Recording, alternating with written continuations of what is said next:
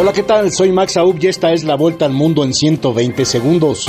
La guerra por la invasión de Rusia a Ucrania cumple 11 meses con avances militares rusos en Donbass, mientras que las tropas de Kiev se han puesto a la defensiva con la esperanza de poder contraatacar una vez llegue el armamento pesado occidental.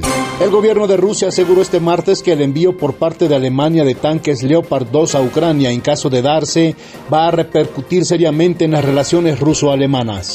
La séptima cumbre de la Comunidad de Estados Latinoamericanos y Caribeños, CELAC, comienza hoy en Buenos Aires con la presencia de distintos mandatarios de la región para discutir los desafíos más importantes de cara al 2023 y los próximos años, tales como la defensa de la democracia y la recuperación económica. Protegidos por el anonimato, los jurados escucharon el inicio de un inusual juicio en Estados Unidos contra Genaro García Luna, quien alguna vez fue el principal funcionario de seguridad pública de México acusado de aceptar sobornos para ayudar a narcotraficantes.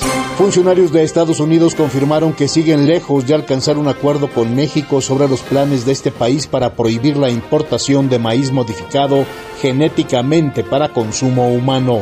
Estados Unidos anunció que se va a unir a la denominada Coalición de Alta Ambición de la Naturaleza y las Personas, un grupo de países comprometido con las especies de alta mar y su ecosistema. El expresidente guatemalteco Álvaro Colón, que gobernó entre 2008 y 2012 y fue sancionado por corrupción en 2021 por Estados Unidos, falleció anoche luego de sufrir problemas de salud. Tenía 71 años. Perú afronta este martes una gran marcha nacional de protesta contra el gobierno de la presidenta Dina Boluarte cuya renuncia es exigida por organizaciones sociales, campesinas, sindicales y políticas desde diciembre pasado. Esta fue la vuelta al mundo en 120 segundos.